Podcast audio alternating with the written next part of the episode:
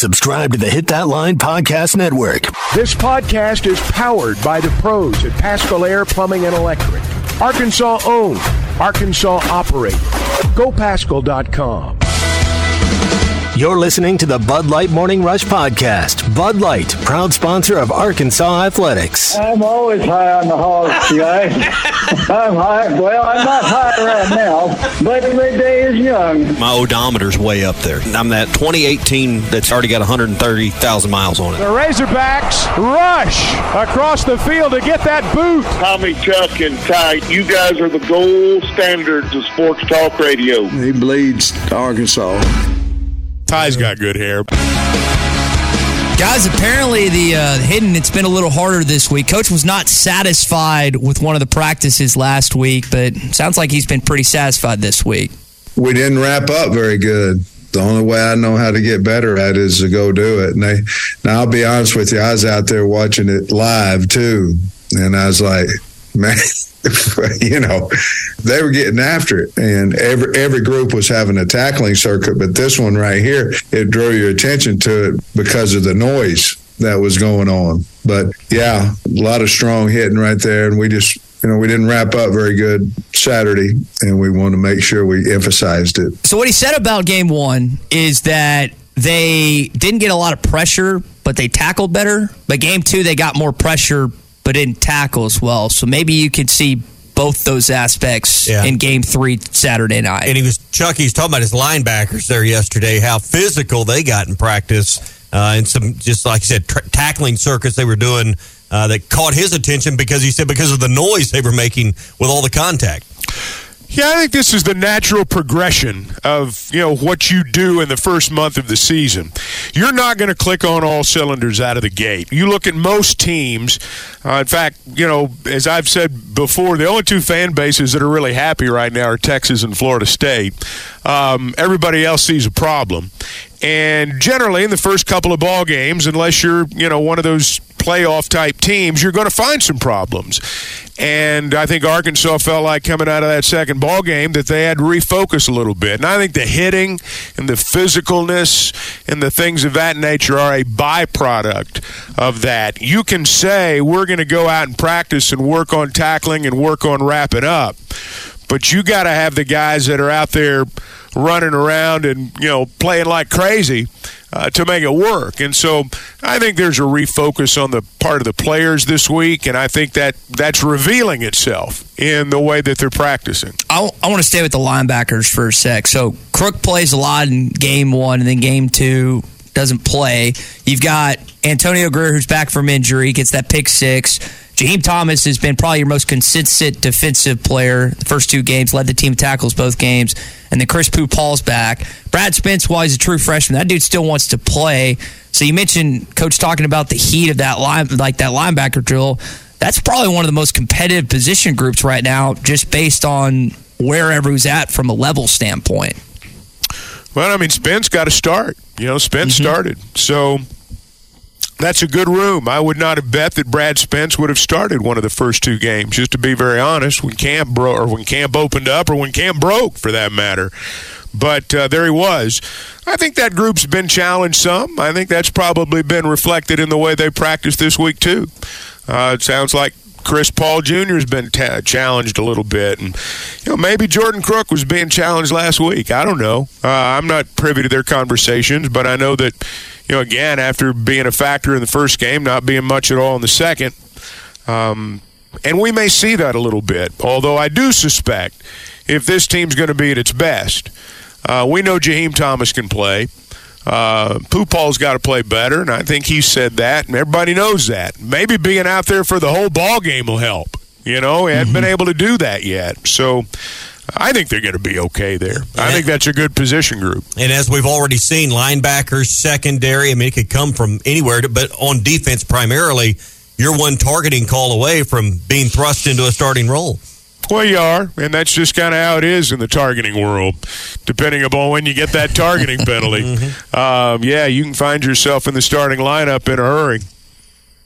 I, and you mentioned the challenge of the linebacker room. It hasn't just been the, the linebackers that have been challenged, the whole team, and evidently they've responded to that challenge. You could feel it on Monday, Tuesday, and today was one of our best practices we've had. So that's again a strong start. You heard Coach Matt, his malcontent after last week's one. I think it was what, the Tuesday practice. Hopefully, the better practices they have this week will lead to a solid result come Saturday night. Oh, I, yeah, I I, th- I think that um, again, this is this is reflective of the process of going through September and getting to better opponents. And when you get to better opponents, you you know you've got greater focus. I felt it would be that way coming out of the Kent State game. This is the natural ebb and flow of the early part of a season. Uh, they'll be more intense in practice this week than they were last week, and they'll be more intense in practice next week than they are this week because that's what the progression of the season requires. Yeah. This is going to be a, a, a night game. He, he's talking about the players really like playing at night. They like going to the movies on Oh, Friday yeah. night. They like the schedule. Coaches are they're like us, Chuck. They're old guys. They like to get in bed a little earlier and get not get such a, a short window between Saturday night's work and Sunday's work in the office. But uh, he said the team really does like um, you know those those night games. Well, yeah, they're off Sunday. Sunday's an off day for the players. It's not an off day for the coaches. So, uh, yeah, they love the night games. And now, you know, sometimes when you're on the road, you get in really late. Uh, those players get a little nap on the plane and they're ready to go when they get back to town. Uh, I know how it is when you're that age. I was the same way. So, um, yeah, they love night games, especially when you win. Makes for makes for a big night for them, I'm sure. Chuck, uh, Chuck, we do have back to back night games, one at home, one on the road for this Arkansas football team. Uh, we didn't get a chance to talk to you because it got released on Monday. But uh, does that set up in terms of strategy at all, you think, for Pittman and his staff? The fact that they have a 6.30 game this week and then a 6 o'clock game next week? Well, I don't know if it's strategy, but I think that you get into, you know, you do, you have the same routine for consecutive weeks, and um, I have a hard time believing that A and M game is going to be a night game. But um, you know, you're going to have a couple in a row here, and then in all likelihood. Um, you know your your your schedule will change a little bit. Your body clock's going to change again. TV games do that.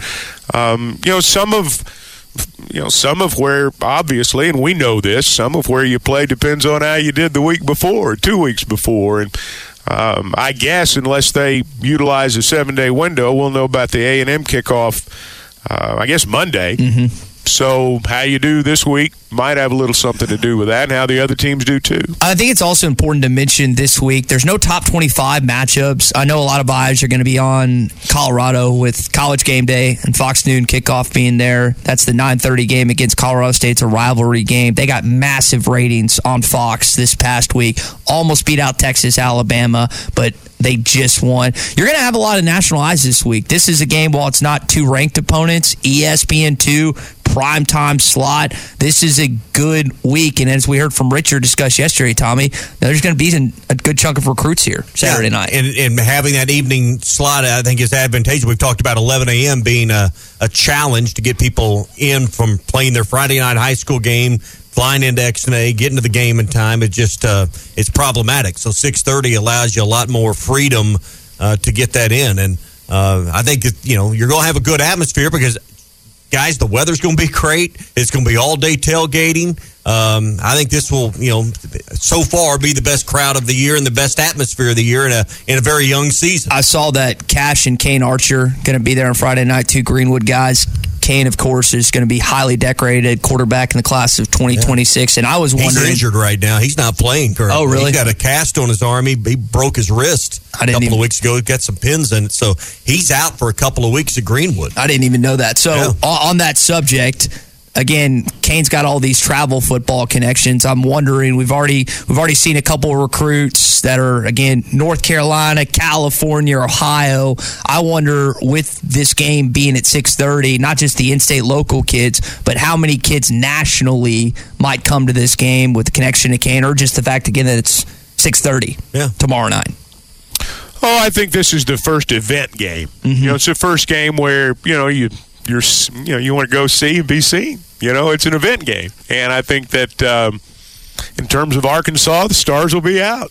Uh, Saturday night, and you know you don't really have that sometimes for your you know your first game at home, and certainly wasn't that way in Little Rock. And so yeah, I think um, I think recruits will be there. I think fans will be there. I think people that just want to go see the Razorbacks play will be there, and I I, I suspect that it's I suspect it's going to be that kind of night. Chuck, we dove into BYU a little bit yesterday morning. You weren't with us, and I wanted to get your thoughts on a few things. One thing that jumps out just reading their game notes and just kind of brushing up on the Cougars is their team is vastly different from a year ago. They brought in nearly 60 new players between uh, freshman players and transfer portals. This is you know not uncommon to see an overhaul. Arkansas's got 38 new players, but 60 is pretty uh, pretty eye popping numbers. This is a totally different team than what Arkansas faced a year ago.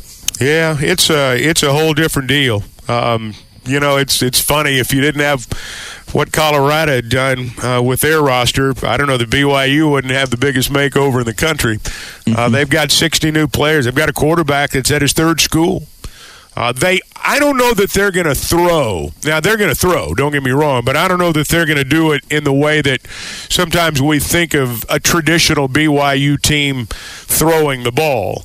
Uh, that's still part of what they do. Don't get me wrong, but I do think they're going to be a little bit maybe more ground based than you know what we traditionally think of a BYU team being. But you know, I thought they were pretty good last year. They obviously felt like they had to um, you know, they had to change some pieces. I asked Coach Pittman last night if they changed philosophy, and um, you know, he, he, talked about how you know maybe they will be a little bit more ground oriented, a little bit more physical in their approach. Um, you know, they're moving. You know, they're in the Big 12 now. And so, you know, they've got conference games to think about too. Mm-hmm. And in fact, their first conference games next week, just like the Razorbacks. So, uh, should be a good matchup. But but yeah, BYU's a whole lot different than they were last year. Yeah, you mentioned the new quarterback. So they have had Zach Wilson. Arkansas played Jaren Hall last year. Kedon Slovis, kid started his career at Southern Cal. It's pretty good. Ends up transferring to Pittsburgh when Lincoln Riley comes in, brings Caleb Williams. Really struggled in Pittsburgh. So I wonder for him, as again, you had a successful stint start to your career, then you have kind of an off year in Pittsburgh. What kind of year he could have, and I bet he wants to again show out and display what he can do this Saturday night against an SEC well, team. This dude's got like ten. He's got over ten thousand career passing yards and Chuck over seventy touchdowns. I mean, this isn't a this is no slouch. Well, and you know you've you've got a kid from that region of the country and started his career there from there. Moves literally all the way across the country to play football. Uh, lots of times that doesn't work out. And he's back in his part of the world now. You know, that uh, western third of the world, I guess, and the western third of the United States. And he's probably a lot more comfortable than he was at uh, than he was at Pitt. Would be my guess. I'm just happy that Arkansas doesn't have to worry about Puka Nacua. I'm watching NFL this past Sunday, and Matthew Stafford keeps throwing it to this guy. Yeah, and I'm like, good. I was like, why does this guy sound familiar? And I was like, oh, because he torched Arkansas last year in Provo, and again, he had the best of any NFL receiver. Had the best outing this past Sunday. He was the most picked up player in fantasy, but guys you don't have Marcus Woods and Travis Williams. They don't have the game plan for him because he's playing for the Rams, not the not the Cougars. Yeah, he won't be a factor Saturday night. That's for sure. Yeah. Let's go to the McLarty Daniel hotline. We got a text from Mitchell. Chuck, he wants to know about the BYU defense and particularly their run defense. Uh, what do we know about these guys? Because last year that was the problem. In fact, they made some staff changes following the Arkansas game. The defense was the uh, was the big factor last year when Arkansas went to Provo it's been better, but we don't know a lot yet because they've played Sam Houston State and they played Southern Utah.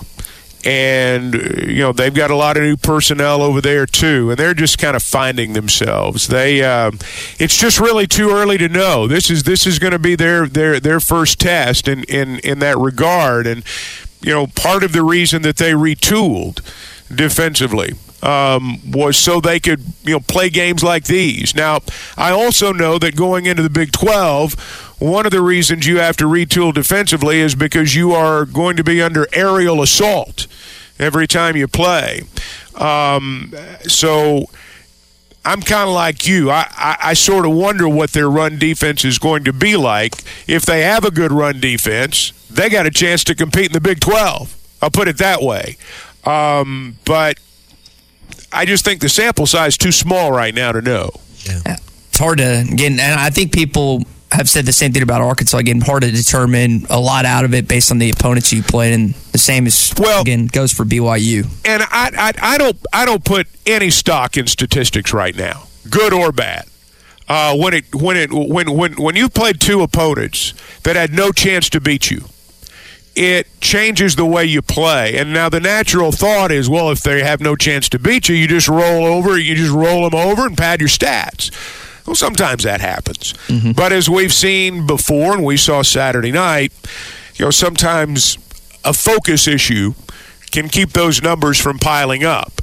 And other times you have games where the other teams, you know, I mean, they've started the bus in the third quarter, and you do pad the stats then. So I don't, I don't put a lot of stock in numbers at this point in the season. I- I'm with you. The stats lie to you because the sample size isn't big enough. But just to tell you what the rushing defense numbers say they are, uh, Arkansas allows 45 yards a game. We know that defense that number's not going to hold up. That's number one of the SEC, fourth in the country.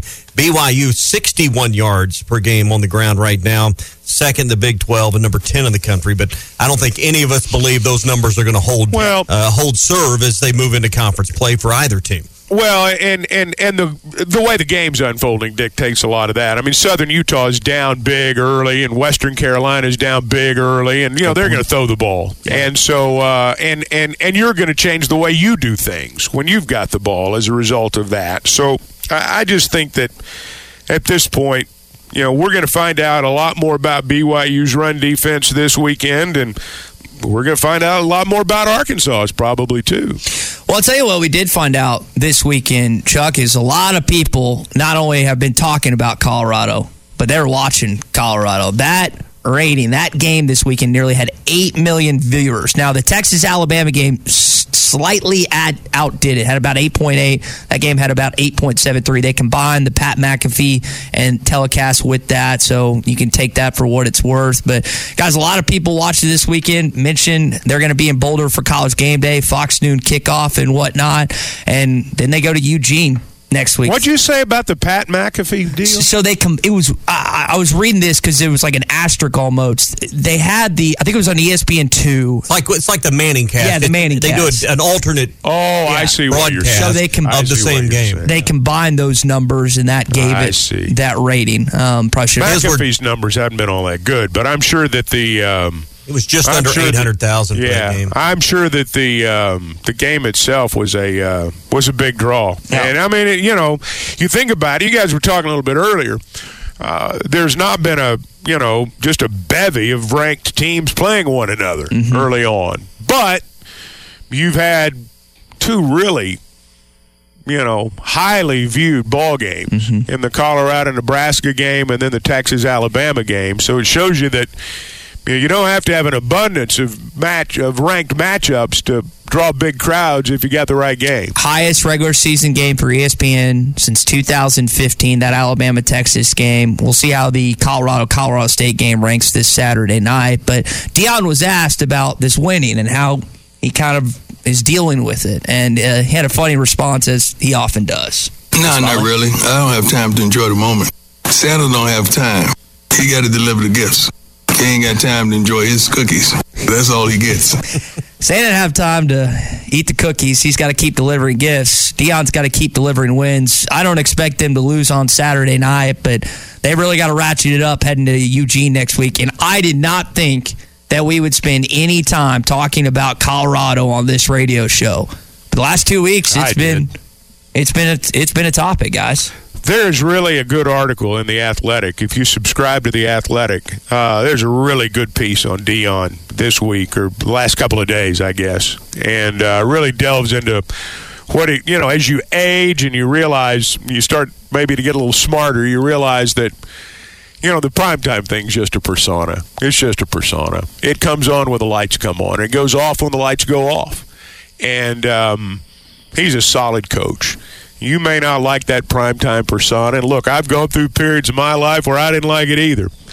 But as I've gotten older and as I've watched his entire career unfold, um, there's a lot more to it than just that. Um, there is when when when you can make a person believe in themselves and make them do something that nobody thinks they can do, or maybe they didn't even think they can do. Not many people have that gift, and I mean, he's got it, and he he's got mm-hmm. it in abundance, and um, you have to give him credit at some point. Even if you don't like his public persona, you have to give him credit at some point. And as we are seeing, he still knows how to attract a crowd. Yeah, and yeah. we always give Houston Nutt credit for his pregame speeches. I don't know if you guys, either of y'all, got a chance to watch either of his pregame speeches. They're fantastic. I watched both of them prior I, to both I would games. Expect nothing less. He and I, I was curious what his approach was. I was expecting it to be good. I was locked in for three minutes. I felt like I was in the locker room listening to what he had to say. Yeah. And that's only a piece of coaching. That's the finished product. Mm-hmm. That's the icing on the cake when the cameras are on. You know, I'm just going to be blunt. It is. And every one of those guys knows they're being filmed. Every one of them does. And it's what you do Monday through Thursday, man. It's what you do at 9:30 at night when a player comes into your office and he hadn't been playing well and you got to, you know, you got to not only be a coach, you got to be a counselor and a friend and a half daddy and I mean, you got to do all kinds of stuff to uh to get a team to play at a high level and it's mostly mostly things none of us ever see and in some cases things we can't even imagine uh, you'd be amazed at what goes on within a team in terms of lives and where people are personally and how that affects the locker room and ultimately how it affects the way you play. He's finding a way to manage all that, and that's a really hard job. And you don't just do that with good sound bites and good pregame speeches. I mean, you just don't do it. Yeah. If, if if if that was the only criteria, we'd have a million coaches in the Hall of Fame because a lot of them can give a speech. But um, again, uh, what he does Monday through Thursday is really remarkable. After going one and ten last year, if Colorado goes nine and three this year, guys, is Deion the coach at Colorado next year? If he wants to be, if he wants to be, yeah.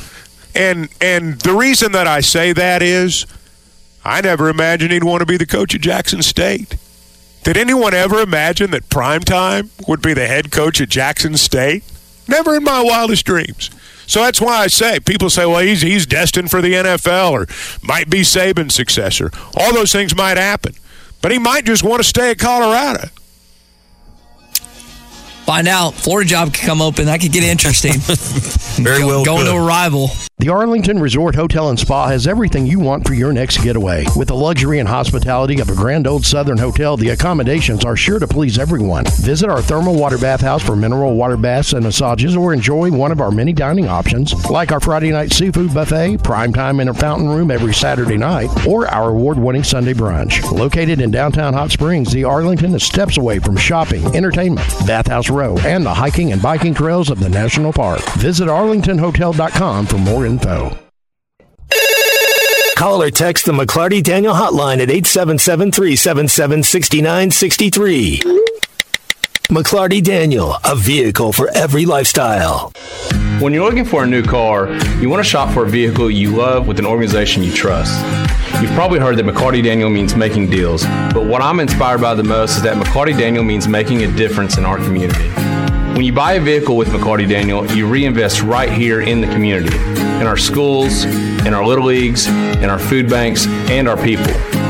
So you're not just making a purchase, you're making a difference too. Come see us at any of our six locations in Northwest Arkansas. BetOnline is your number one source for all your betting needs. Get the latest odds, lines, and matchup reports for baseball, boxing, golf, and more. BetOnline continues to be the fastest and easiest way to place your wagers, including live betting and your favorite casino and card games available to play right from your phone. Head to the website or use your mobile device to sign up today and get in on the action. Remember to use our promo code BLEAV. That's B L E A V for your 50% welcome bonus on your first deposit. Bet online, where the game starts. You're listening to the Bud Light Morning Rush Podcast. Bud Light, proud sponsor of Arkansas Athletics. All right, let's welcome in our friend Tom Murphy of the Arkansas Democrat Gazette and Whole Hog Sports. Tom, you think about the setup on Saturday night with Arkansas and BYU, and I know some people have talked about the Big 12 and the SEC kind of being at odds this week. You heard uh, Brady Latham talk about that's not a priority. Coach was asked about that yesterday in the, the teleconferences as, as well. Is this a big week for the SEC, especially in, in Columbia, Missouri, when K State takes on Missouri and then Arkansas plays another Big 12 team in BYU? Well, good morning, everybody. And yeah, I think it is just in terms of how your conference is perceived. Um, if Georgia goes on and wins a third national championship in a row, everybody will forget about what their record was in these marquee games. But when LSU's losing to Florida State, Bama's losing to Texas, and so on, uh, you don't want to go 0 2 on Saturday if you're the And you're hosting both of the games. So, um, yeah, uh, it would be in the short term uh, relatively, you know, embarrassing deal because the SEC prides itself on being the best conference, and if you're losing all your marquee Power Five games, it doesn't look well. Um, uh, and you know, the truth of it is, Alabama, LSU, um, and South Carolina, they were among the top, you know, four, five, six finishers in the conference last year, and they've all lost out of conference games so far. We saw KJ Jefferson run for 13 times against Kent State. Big reason why Arkansas was able to kind of open up the offense a little bit. Coach was asked about that. They're going to use whatever it takes to win on Saturday night. How much more of the really of KJ do we see running the football and really Dan Enos opening up the offense against BYU? Well, I'd like to think that there's some stuff that they haven't shown yet. Uh, maybe some stuff to the tight ends. Um, and I don't know, just different facets of, of the offense that they haven't had to reveal. Uh, obviously, they did not want to have to run KJ as much as they did the other day, but felt like at halftime we got to do this. And you did get that sense, and Sam's expressed this: the sense that Kent State was shortening the game, which was going to, you know, limit your total number of possessions. And when you start the night going 0 for 3 on your first three possessions with one first down, and then they're running clock and they got a field goal out of one of them, there's a sense of frustration that kicks in, and you could really feel that.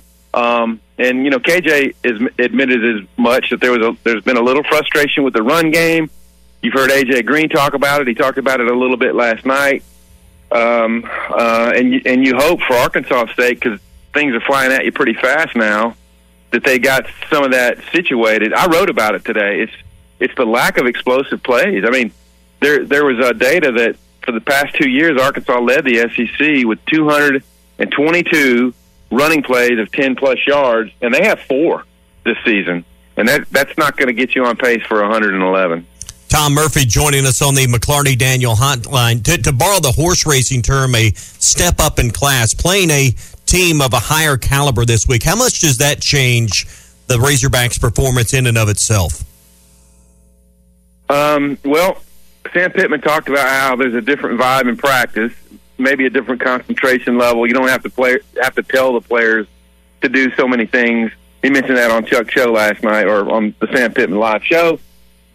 And um, I don't know. I I like the idea that you're self motivated and that you didn't need a kick in the, the behind, to get ready to play Western Carolina or Kent State. But uh, things are where they are, and you'd like to see a much cleaner, better performance. But hey, the defense has been been playing really well. Um, they've allowed uh, one touchdown so far and 19 total points, so they've they've done well. Uh, but it's a step up in class to defend Kedon Slovis in this passing offense. Uh, you hope that they limit BYU's run game as their previous two opponents did, and really make them have to beat them through the air. And if you can get some pressure, maybe you can get some more turnovers. So um, I don't know. I, I do believe that we're going to see a better performance, but it it needs to be a lot cleaner. Yeah. Everyone's had an opinion this week on the running game and what needs to happen. Coach talked about run fits yesterday and kind of explained some of the technical side of that and also talked about the backs. Um, is it as simple as the way Coach explained it yesterday? It's about where they're getting their pads on their opponents. Is is that going to be some of the technical fix this week that maybe eases some of the anxiety the fans and media are having with the rushing game?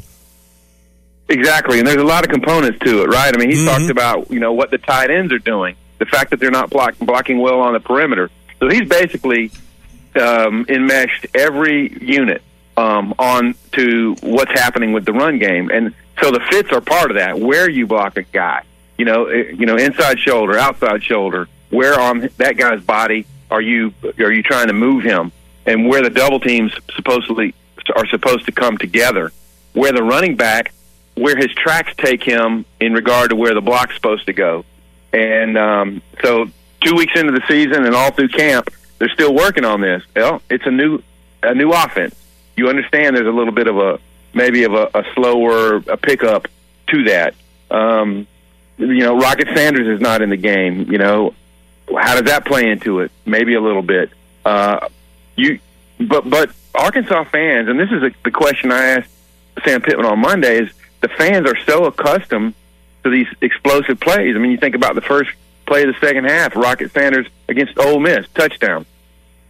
Just plays that break wide open. So all those things have to fit together, and then sometimes the back has to make the safety miss or run through his tackle. And we haven't seen a lot of that yet. Uh, the last series against Kent State, there was some of it. So um, for for the Razorbacks' sake, I think they're going to need that um, because the way people cover, the way people come at KJ, um, starting this week, is going to put a little bit more pressure on the pass game. So it all has to fit hand in glove, and having a um, a valid, legit, you know, running attack people have to fear uh, is part of it. Tom Murphy with us here on the McLarty Daniel Hotline. He's with Whole Hog Sports in the Arkansas Democrat Gazette. Tom, you just spoke to again the offensive line, tight ends, running backs, trying to figure out the run game. How much of that is them also trying to fully understand and comprehend Dan Enos' offense that they've just been with for two games? Yeah, I think that's all part of it, and I, and I also think there's so much new personnel. I mean, Luke Hasz is a new starting tight end. Um, they've had some, you know, some shuffling on the O line. A because new guys, and then B Brady Latham didn't play the first game that put Josh Braun at left tackle or left guard, um, and Ty'Kieast Crawford at right guard. And you know, because Devin Manuel was hurt in camp, Andrew Chamblee got a starting position, um, and they're still trying to sort that. And you can sense a little bit of the frustration that Sam Pittman and his staff are understanding. They're trying to find the right personnel, give people chances in the two games that they they were they're going to win, kind of no matter what happened, really, barring disasters. And um, and the, the the product on the field wasn't as clean and efficient as they wanted it to be. Uh, but but we are getting to the part of the schedule where they really do want to have, I think, uh, the the five they want, and then understanding the next guys are backups, and um, their chances aren't as as strong as they were in the first few games. Um, but I think I think because of all this, there's a level of anxiety in facing a tougher team in BYU on Saturday that uh, the fans might not have had if everything had looked as smooth offensively in the first two games. Tom, I want to go back to something you said just a couple minutes ago. You were talking about again the Kent State game being short. Coach was asked about that by Chuck last night and was honest. He thinks that game was too short, two hours and forty five minutes, and talked about how he discussed with his coaching staff how they might try to adjust a, a few things. How much are we going to see that in college football, or maybe some coaches play stall ball to a certain extent just because of the shorter game times? Well, clearly Kent State did a, a good job of running the, the play clock down, and it's almost like the shot clock in basketball. Um, but you got a glimpse at how fast. I mean, two hours and forty five minutes. That's a major reduction mm-hmm. in you know like a, a game time that we're not used to seeing. And uh, Kent State managed to convert some first downs and have longer drives in the first half. And um, but what you what you have to be careful of is like, okay, well, we're going to go up more up tempo on offense. Uh, but if you're up there and you're making mistakes, you're not getting your reads or your calls, and you're snapping the ball, and you're getting off the field offensively, then you kind of play into uh, what that other team is doing. So Arkansas has to be careful to keep its identity where it's the most comfortable at, from a pace standpoint, um, and, and and not getting into the trap of well, the other team's lengthening the game. We have to speed things up.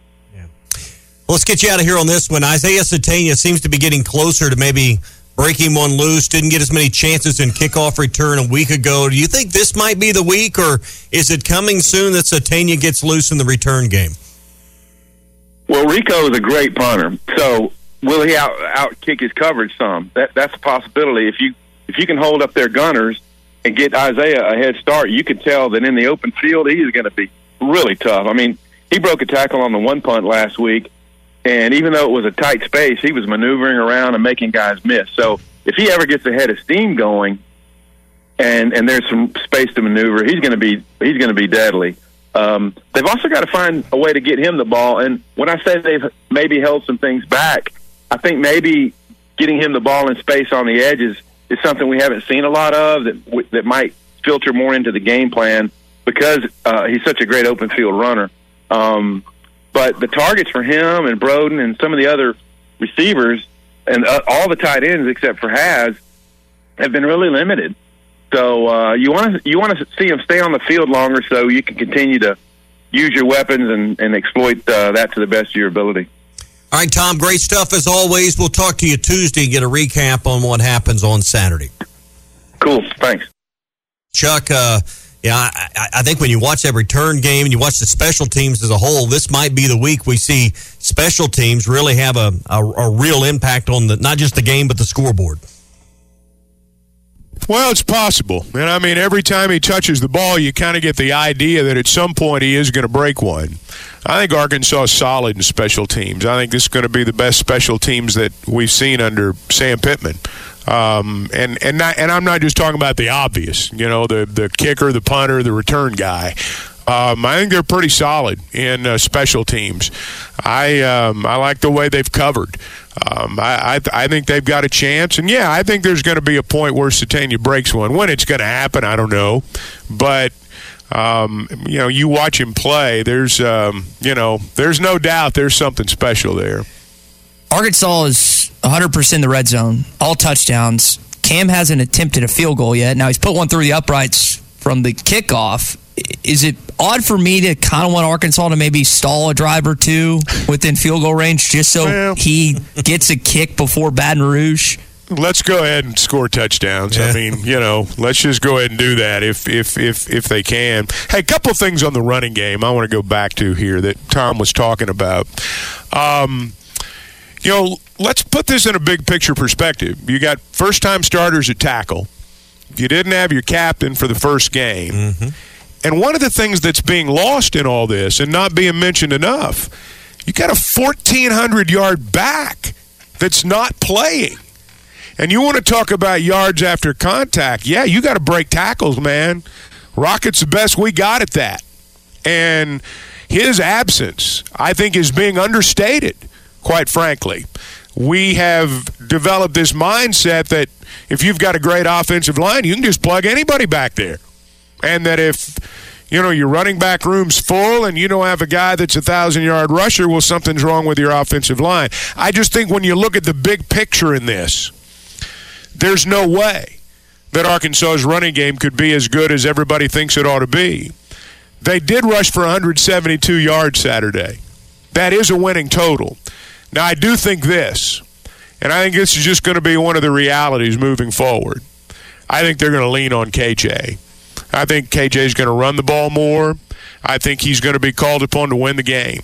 Now, that may not be exactly what is ideal from an offensive perspective, but I think when you look at this offense right now, and you look at the first time starters at tackle, and you look at the fact that you got a 1,400 first team all conference player not playing, when that happens, you're going to lean on your best player.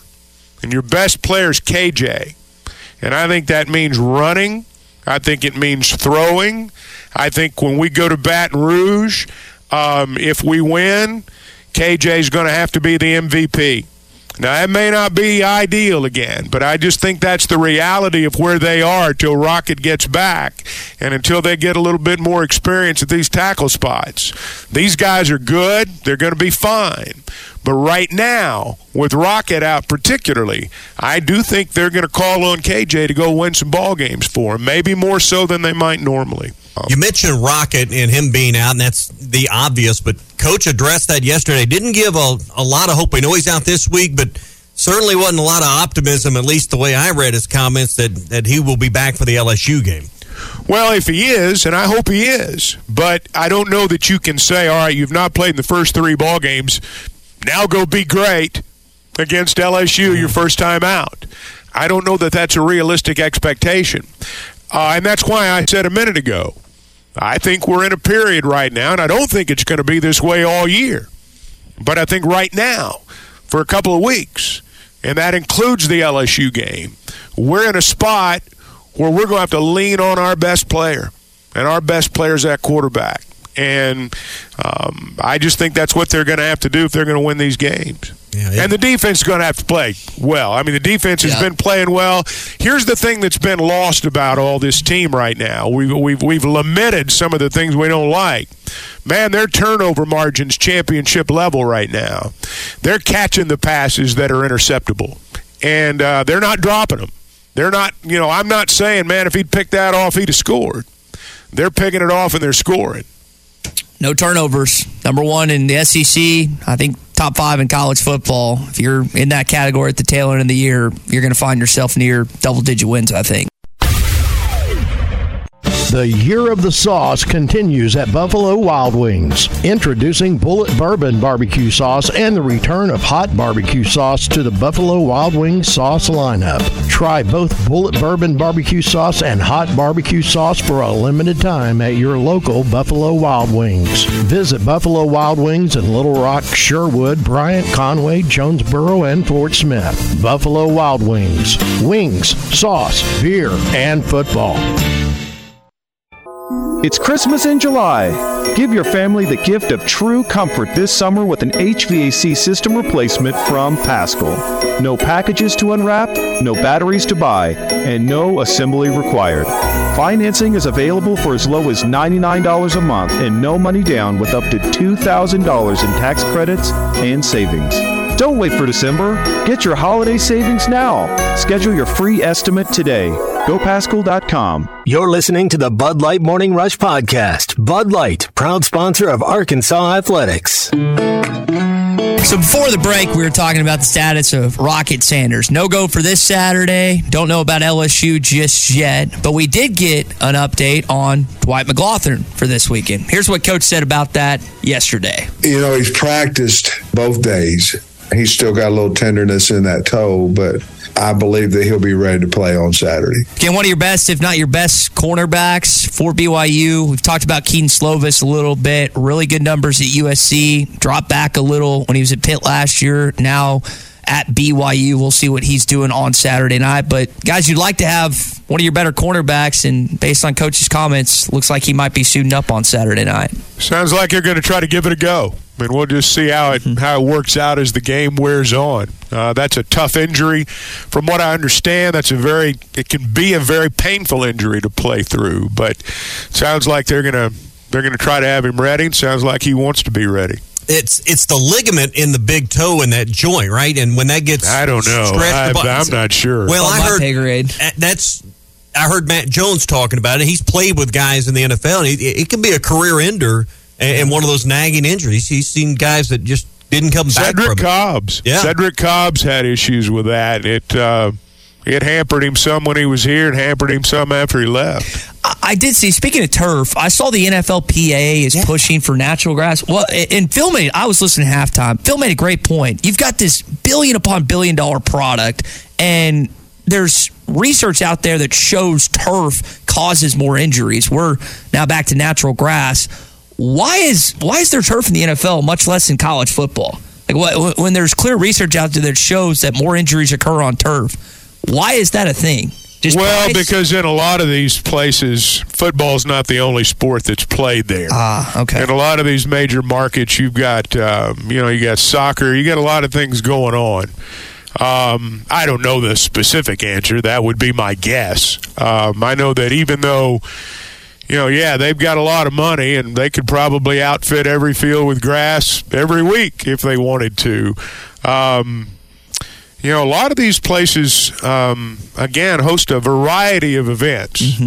And I'm going to guess that that's in part why they do what they do. Yeah, and you got And some of them like a fast track. Hey, when Bobby Petrino was hired here, I think that was the most important thing to him was, was we got to rip that grass up and put some turf down. Yeah. And some guys like a fast track. And I don't know the number of domed or indoor stadiums, but I mean there is one in Texas that does grow that moves their their grass in now. I think Arizona may be the same way, but it's very difficult to grow grass indoors. And there's I don't know how many number of uh, indoor stadiums there are now, but that that would be one reason you couldn't do it league wide. That that's the first thing that comes to mind. Well, they're not playing the World Cup at Globe Life Field either, or you know, they're not. Uh, some of these stadiums, they're in um, they're in major bidding wars for major events, and I'm going to guess that's got something to do with it. I don't like it. I, I mean, I, I'm I, I prefer everything to be played on natural turf, but uh, I'm going to guess that's why they do it. But I think about like the Patriots and all the playoff games they've had in late January, Oh, yeah. snow falling. They, I bet they like having turf then. You know, where the footing's probably a little better. Yeah, so. it's a good point. Didn't think about that either. All right, red white game's been announced for Arkansas basketball. Wednesday night, October the fourth. Tip offs at six thirty. That's the week of the Arkansas Ole Miss game in Oxford. Uh, it's free. It starts opening parking at 5 p.m. And again, it's free parking all lots, lots west of Razorback Road and lot 44. Doors open at Barnhill at 5:30. No tickets required. General admission is again a first come first served basis. Guys, that's going to be here before you know it. They got their ex- exhibition game, of course, on the bye week for Razorback football coming up late October. But pretty soon, we're going to have to start talking a little more Arkansas basketball in this show, too. It's going to be exciting too. And Chuck, it's an overhauled team, much like football. We talked about the number of new players. Basketball has kind of been the one that led the way in in how you retool the roster. Yeah, at least around here, that's for sure. You know, that's the that's the first taste we got of it as a fan base was what they've done in uh, basketball, and uh, yeah, I mean, I just think that first off, there's the the feeling, and it's and it's it's a justified feeling that you know Muss is going to have them ready to contend and run deep when we get to March, and it sounds like they've got players that are going to give them a chance to do that. Do you think this team can be better than last year's team? Eh, you know, it's hard to say. I mean, I, I haven't.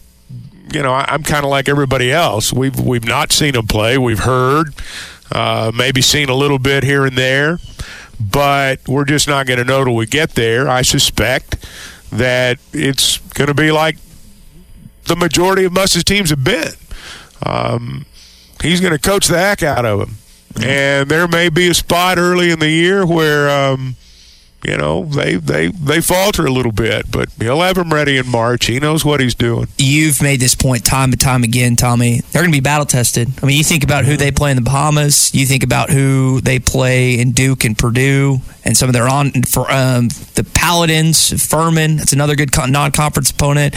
SEC play the teams you get. Kentucky twice. They're not going to be worried about the NCAA tournament competition wise. This is what elite teams do, and this is what we once did. You know, when uh, when it was rolling with Nolan, man, we uh, hey we we we played a schedule like this every year. All comers. and um, that's what elite teams do. This this this is what happens when you're a top ten program. You playing big games. College basketball can't get away with dud games. I mean, they're they're they're scrambling for every set of eyeballs they can find. Uh, at least pre-March, they got everybody in March, and they battle for every every single viewer before then. So they want big games, and when you're a top ten team, these are the games you get, and it's generally against somebody elite and we've just not been able to see it in a while. And now we're seeing it again, and it's fun. All right, last thing here your hog update. Baseball schedule's out. Listen who you get at home. LSU, Ole Miss, Texas Tech, Florida, and Mississippi State all coming to Baum Walker Stadium It's a good slate right there. this spring. I mean, that Arkansas had a, the majority of their tough games on the road last year. This year, they're at What- home. But three teams on your league schedule that have all won national titles in like a, a Last- hand, last handful of years. Yeah, last It's a good years. non-conference schedule too. Uh, I mean, you look at the midweek games later on. Texas Tech comes in. Mm-hmm. That's a pretty good schedule.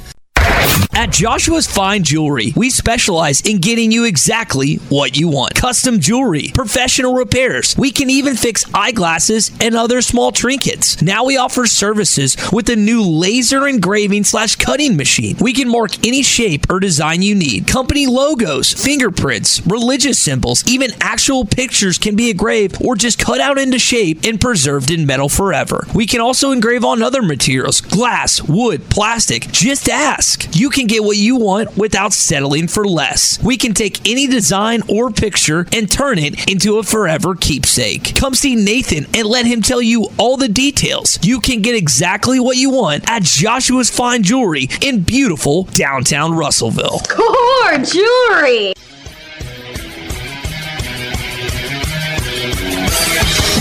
Have you tried Benville Brewing's new Space Goose Hazy India Pale Ale? It's handcrafted in Arkansas. You'll taste the great tropical citrus, including the passion fruit, the guava, and pineapple. It's creamy, zingy, and zows the taste buds. It's weird, wonderful, and wacky all at the same time. Try the new Space Goose Hazy India Pale Ale from Benville Brewing.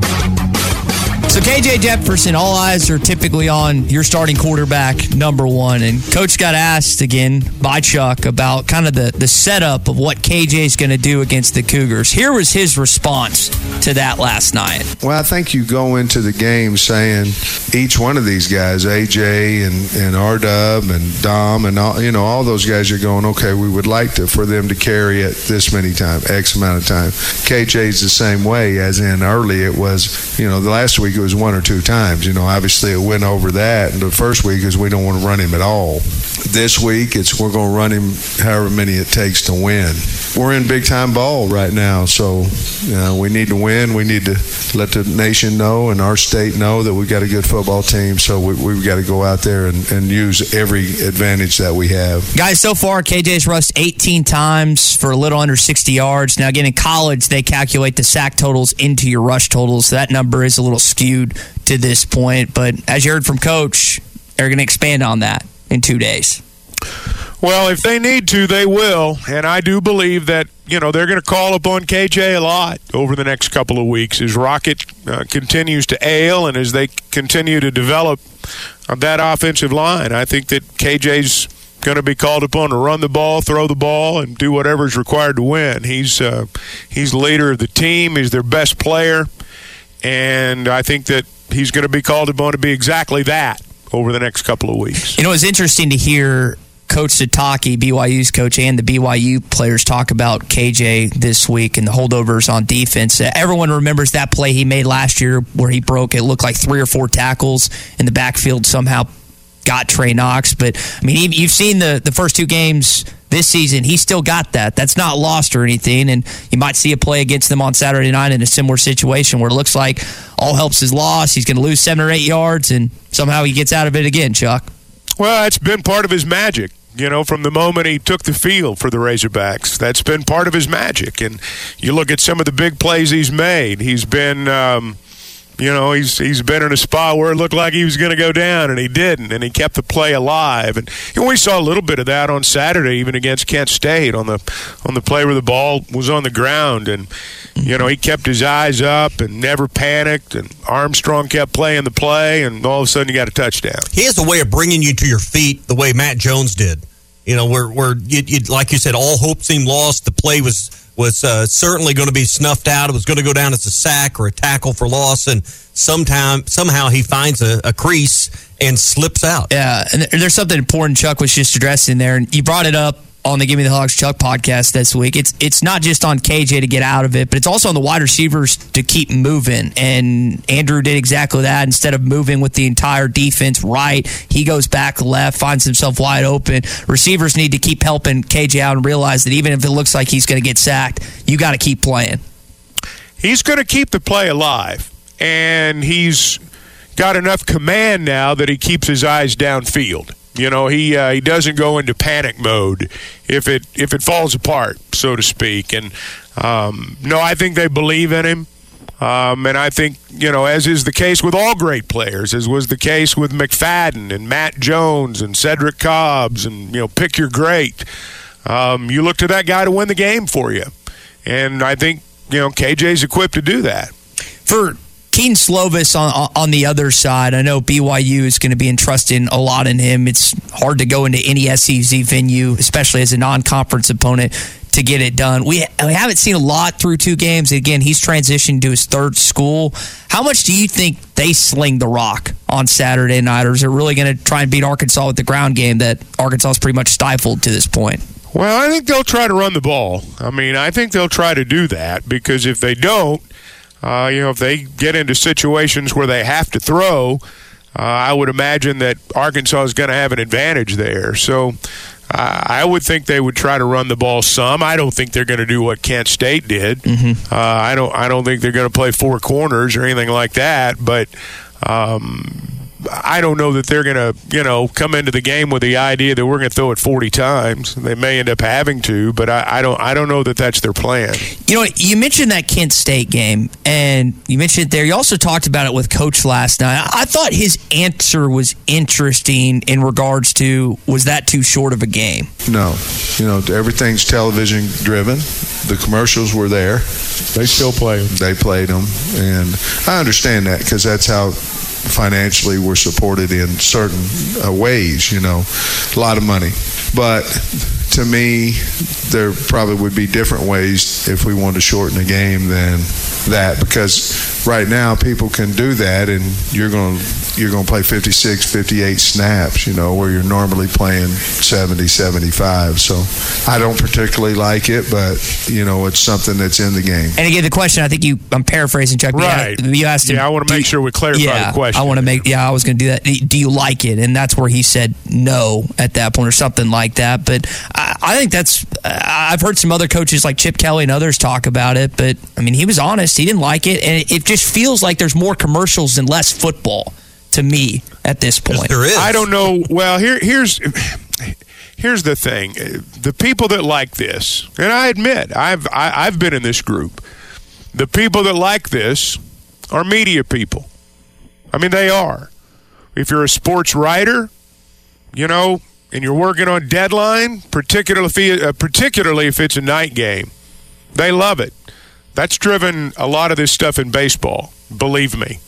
Um, if you work around the game, if you're media, it's a work day for you. And just like anybody else who goes to work, you'd like to get done as quick as you can and go home. So media people love it. And sometimes that feeds the narrative. Mm-hmm. And we're all guilty of buying into that. And I include myself in that. I'm guilty as charged. But, you know, he, he brought up a point last night off the air. He said, you know, these guys work too hard to make it the objective on Saturday to let's get out of here as quick as we can. They uh-huh. work too hard Monday through Thursday for the objective on Saturday to be let's get this done quickly. And I'll go back to one of the things I've always said about when they debated the length of baseball games. Find me one little kid who goes to a game and gets out of the car and says, Daddy, I hope this thing's over quick. Find me one child that does that, unless it's your sister and she doesn't want to go. Yeah. Um, find me one little kid who goes. I mean, I can remember as a child going, I got sad in the seventh inning because it was almost over. And I got sad in the fourth quarter of a Razorback game because pretty soon I was going to have to leave. Mm-hmm. I didn't like that. This is this this narrative that quicker is better. I will admit is media driven. Now, did I love a 245 game? Did I love getting in my car less than four hours from kickoff? Yes, I did. But I hadn't thought of it in the perspective that he presented. And I think it's a point that we need to think about. Um, three and a half hours is too long. But I think, as we often see sometimes, the pendulum swings from one extreme to the other. Um, 245 might be a little bit short. Yeah, it, but I think Saturday's last Saturday's game was an outlier. I mean, you're, you just don't see very many teams that stall it out the way Kent State Well, did. But I think that they showed a model for how you compete with a team that's a lot better than you, but may not have their emotional edge that week. Arkansas didn't really have their emotional edge in that game Saturday. I didn't think. I don't think anybody else thinks it either. Um, Kent State took advantage of that. They didn't run the ball overwhelmingly well, but they picked up some first downs early on. And that clock just kept rolling. And they kept waiting until it was inside 10 seconds to snap.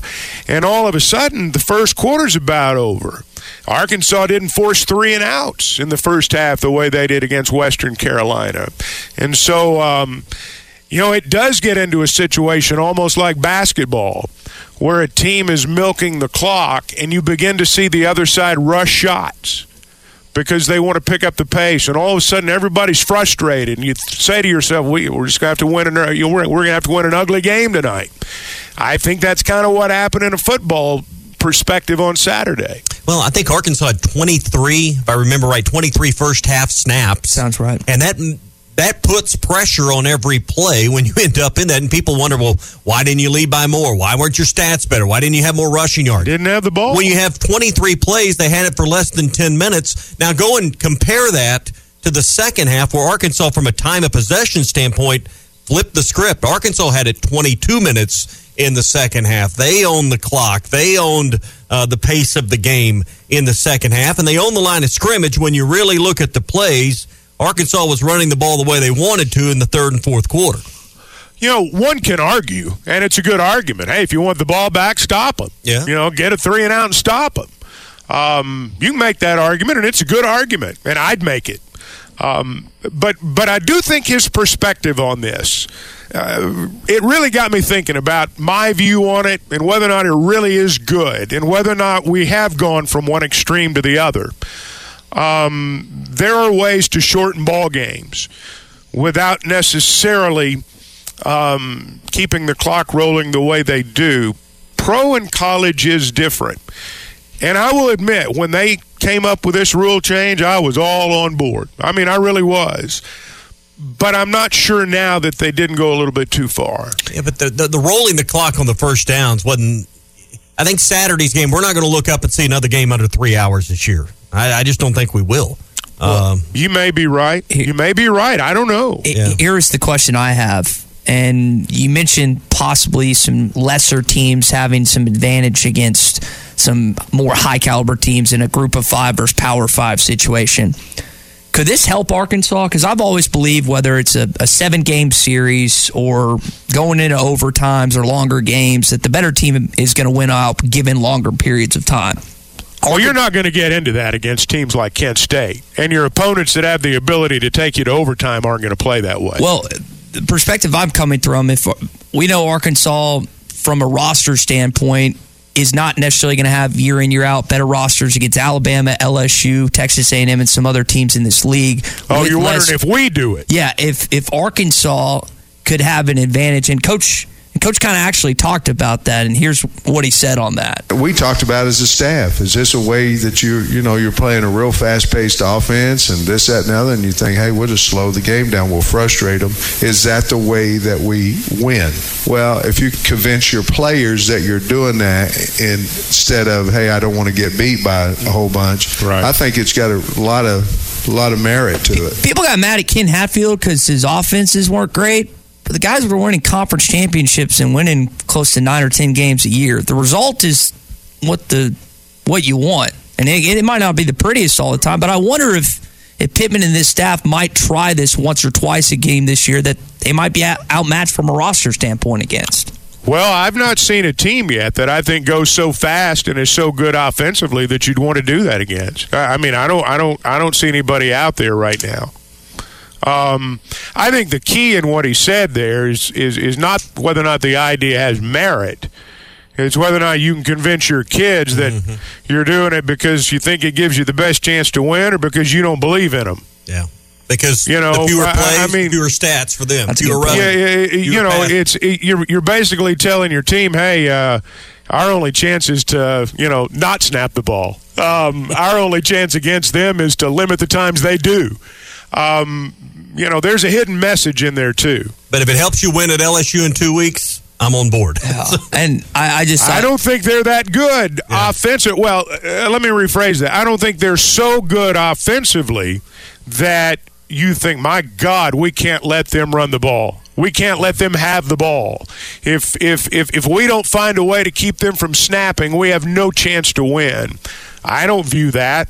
I think our best chance to win is with the ball in KJ's hands, and to do that, you got to snap it to him. So um, I say go play. Chuck, you weren't here for a What's Your Beef Wednesday yesterday, but one of the beefs I had was I had to pay 90 cents to the Oklahoma Turnpike Authority for, I think it was going to Tulsa on 412 or something. I called them because it was a, the bill was a couple months late. Luckily, it was still 90 cents. Was it? So I didn't get overcharged or anything, but uh, just wanted, uh, you've talked to me about buying a Pike Pass, which is 40 bucks, get you to Kansas. Texas, Oklahoma, I think Florida. I might You're traveling man, Ty. You need a Yeah, Pike you pass. pass. I think it's going to be. Doesn't cost any extra. Actually, it saves you money. Well, I'm going to expense it because I'm going to be taking work trips. It's not going to cost me anything in the long run. But did want to uh, update our audience on that. Also, you had asked the question yesterday in regards to Jack's Pub, the place in Milwaukee, Wisconsin, that was Yeah. giving away free bar tabs if the Jets lost when Aaron Rodgers is starting.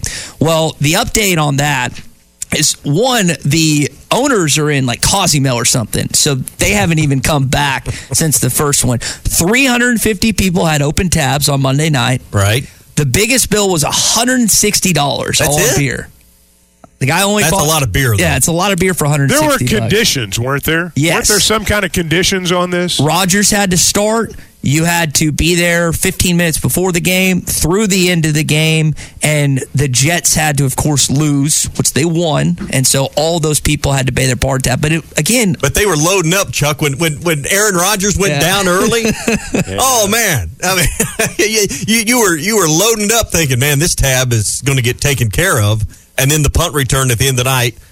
They had to pay off. Then I, I, I, bet, I hope you had a good security guard at the door because I bet there were people trying to bolt out of there. the the expectation is that the bar made probably between fifteen and twenty thousand dollars that night. I don't know what they typically make on Monday Night Football. I don't know if this promotion. I bet they did okay. yeah, they. Uh, can they- you Matt? You sat there for that whole game thinking, "Hey, Free, payday is coming at the end of this one," and then it goes to overtime, and then the punt return ends the night. That that would that would be brutal. That is, ugh, it's tough. It's kind of like when I, uh, I I think that you're going to pay, and then we get split checks at the end of a, Yeah. a meal or Yeah, something. How many like times does that happen? No, no. Well, you got to play along with it, man. I pay. It listen, I pay for your meal once a year. Yeah, I- once this a year, true. I sacrifice my credit card. He's and, telling and the up truth. tab. it is it is truly. Ty hit Once me up year. for a tip one time. You remember that, Ty? We're in Iowa. We were in Iowa. Oh yeah. Now you had gotten me free breakfast. You had gotten me free breakfast. I didn't have any cash. And we get to the end of the show, and it's time to leave. And Ty goes, "Hey man, you got any cash? Uh-huh. I said I'll oh, Venmo Leave this waitress Hey. for a tip." That's his move. Yeah, it was a, it was a sly move. Yeah, that's his move. I felt- Well, hey, he knows he knows an old guy. Yeah. He knows an old guy always carries cash. Young guys don't carry cash, but he knows an old guy's always got some cash on it. This podcast has been presented by Bet Online. This podcast is an exclusive property of Pearson Broadcasting. It may not be copied, reproduced, modified, published, uploaded, reposted, transmitted, or distributed in any way without Pearson Broadcasting's prior written consent. Subscribe to the Hit That Line Podcast Network, the best podcast in the natty state. Just search Hit That Line wherever you listen to podcasts. Pulling up to Mickey D's just for drinks? Oh, yeah, that's me. Nothing extra, just perfection and a straw. Coming in hot for the coldest cups on the block. Because there are drinks, then there are drinks from McDonald's. Mix things up with any size lemonade or sweet tea for $1.49. Perfect with our classic fries. Price and participation may vary, cannot be combined with any other offer. Ba da ba ba ba.